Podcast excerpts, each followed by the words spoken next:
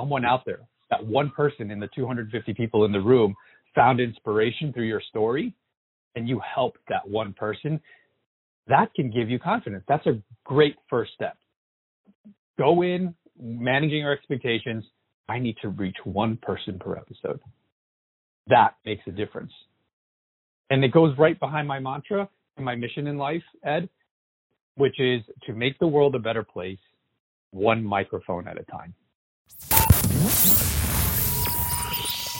It's day 16 of the NaPodPoMo Challenge, and boy, it sure can be a challenge, can't it? Podcasting is wonderful, and I love to speak with podcasters. I have an upcoming episode with a rock star in podcasting, Eric Cabral. He is the founder of Podmax, also on air brands. Awesome shows. What Eric does with his team is wonderful. Eric is going to be on the Dead America podcast December 22nd, our Christmas episode. This is really going to be a present to you all. Make sure you subscribe to the show so you can listen to this great episode in its entirety on December 22nd. But for now, here's a glimpse into this great conversation that I had with Eric Cabral. I hope you're ready for today's episode of Dead America doing NaPodPoMo. Let's get into this.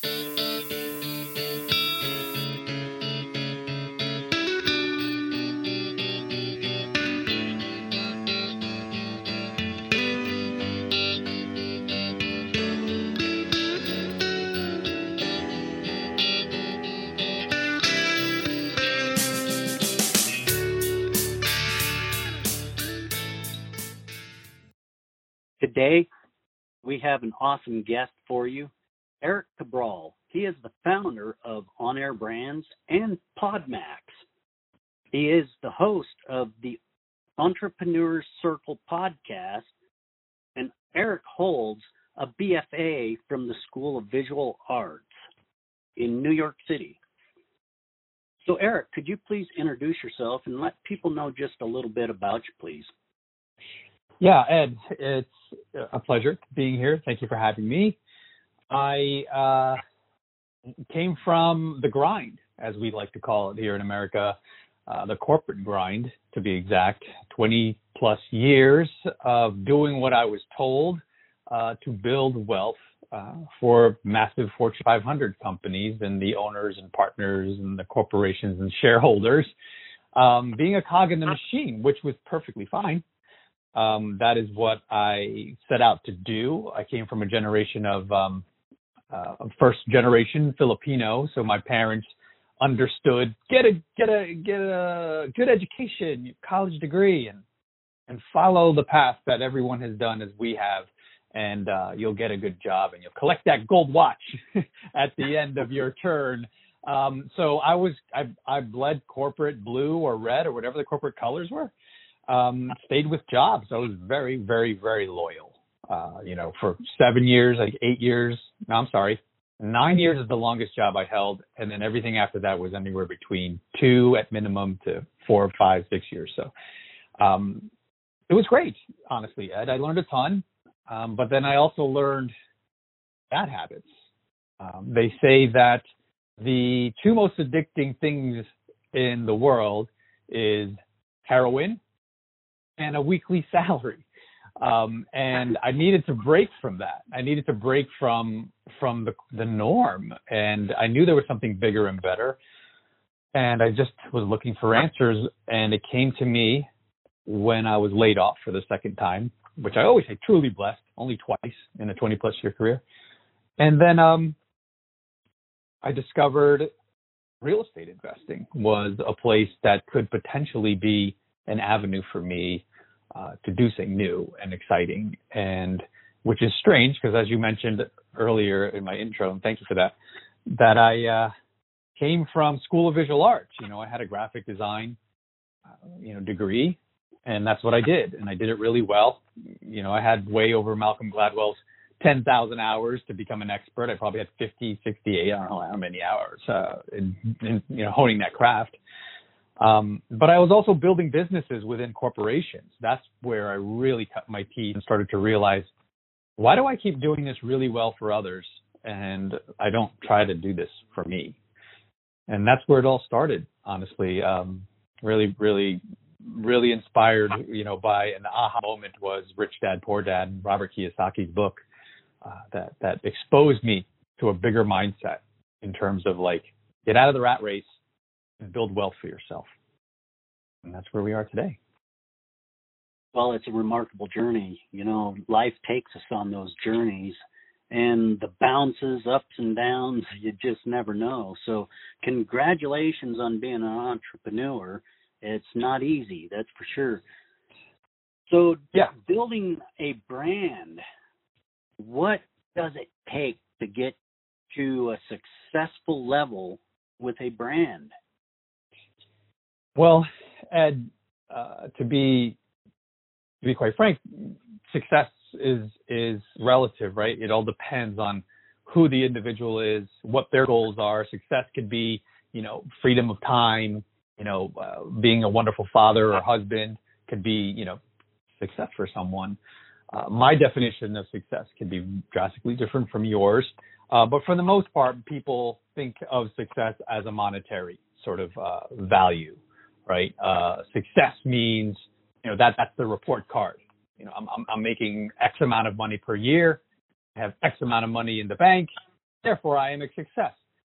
But Ed, honestly, I know a lot of people with a lot of money who aren't happy. That's right. So to me, to me, success is happiness. If I'm happy and excited every morning when I wake up to be around the people that I love and to see my growing daughters happy for the most part. You know, every day is different. You know, for the most part, a week or a year, you know, they're generally happy. My wife is generally happy. That's success to me. And I feel that every day since I left corporate America. But here's the thing it's not every day. And, people have expectations that I'm going to achieve success and happiness can be one of those uh, one of those barometers for me. Understand and know and, and, and manage the expectation that there's good and bad days. That's life. That's right.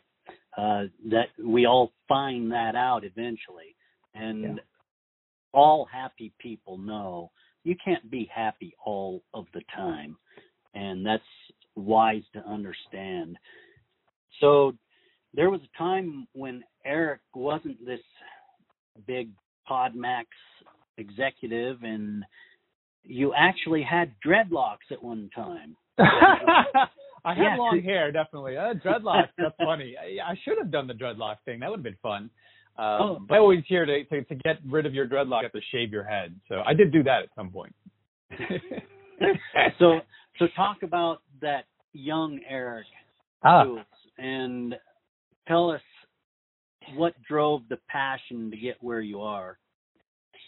Um, the, the, the that period of time that you're referring to, I, I was a teenager. Uh, I had hair down to my chest and my back, and um, many forms of long hair. You know, one of, of which you know I think it started out as a mullet. Um, yeah, I was I was I was a typical, you know, bad boy teenager. You know, doing and things that uh, 14, 15, 16 year olds shouldn't be doing, you know, like drugs and alcohol, hanging with the wrong crowd.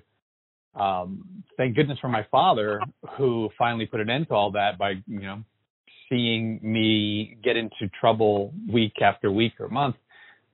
I'll never forget it. He oh, he came into my room, right, and he was he was yelling at me, and he started ripping all my heavy metal posters off the wall. and then and then he pulled me by the ear and said, "Get in the car," and he made me get a haircut um, of which I understood something was happening that I needed, and I needed to wake up, and I needed to change the people around me, and I needed to to find what my passion was, which was art. I didn't know until he pointed it out. You know, he's like, "You, there's drawings all over your room." you know, granted there were models. You know, I was a horny teenager, so, so you know, I'm drawing Cindy Crawford and uh, Stephanie Seymour and their life size in my room, but you know, there was a skill there that I had developed, and uh, it led me to graphic design eventually. And and, and thankfully, my father, uh, you know, gave me an ultimatum. It's like either you do this, go to art school, or you go to military. so yeah, it was good, and I needed it. I needed to wake up. Well, that's great that you've got good parents that cared enough to yank you out of that and kind of put you in a direction you needed to go. Yeah. So we all need great parents like that.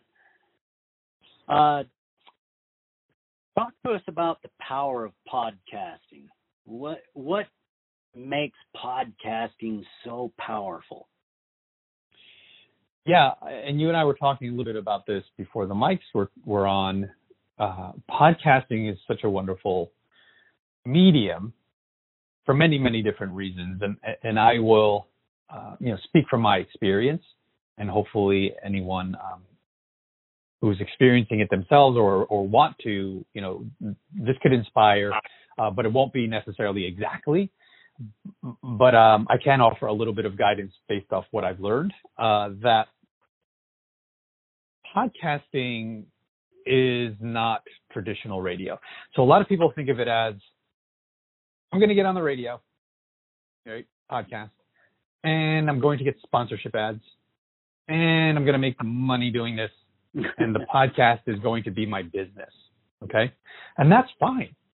That is perfectly fine but it is traditional mindset in terms of how radio worked. Okay. For me, podcasting is completely different. For me, it's an opportunity to have a conversation with someone I normally would not have access to or a reason to have a conversation. Hence, you and I talking. If it wasn't for your podcast, when and where would we meet and why would we be talking? So originally I started my own podcast strictly for introductions and the reason to ask someone to have a conversation with me. Prior to podcast, it was like, hey, you want to have a cup of coffee? Uh, you want to have a meeting? You know, can we? Can I? Can I? Can I just pick your brain for a few minutes? But that didn't seem like a genuine approach. Uh, when I when I was introduced to podcasting and what it could do, I didn't know exactly what was happening until it was happening. And what that was was access to people getting information that I needed personally, which was being recorded. And now I'm able to share the information and knowledge that I am extracting for selfish reasons to build business and to and relationships and now sharing it with with the world. And the people appreciated it and started to follow and started to you know commend me and ask me for more. And, and it started to build a community um, if done right and over time on a consistent basis. So that's really really the strength for me in podcasting. Yes there's other ways that we're making money through podcasting not directly through sponsorship or ads but indirectly you can make money by approaching a podcast in a different way in terms of bolting it onto your business and using it as a marketing tool and an arm for your business. Yes, there's a lot of power in podcasting, and a lot of people get stuck on that sponsorship instead of concentrating on the content and mm-hmm. trying to figure out how to provide great meaningful content mm-hmm. and if we if we concentrate on that first you know the sponsorships might or might not come you know that depends on a lot of factors so finding the confidence to step up to the microphone and mm-hmm. pour it all out that's not easy to do do you have some tips for people that could help them find confidence and get out of that uh, imposter syndrome? Yeah, uh, I think Ed that well, there's a lot of work there if if you have to um, identify and and and find there, there's work outside of the podcast uh, that people may need to do, um, you know, in terms of finding some sort of self awareness and confidence through, uh, you know, celebrating their wins, you know, um, recognizing they have value. Um, that just because there's over a million podcasts out there doesn't mean there's no room for you. It just means that no one's telling your story and that the only person that can tell your story is you. Now, what is your story? That's the thing that can give you confidence. Once identified and clarified, that message and that story, if communicated correctly, can inspire people. It could change someone's life. If you're speaking to, eh, here's one of the things a lot of people, clients potentially come up to me and say, um, you know, my goal is to get 5,000 or 10,000 downloads per episode. Okay. Um, fine. But do you know what the average is for you know downloads for a podcast?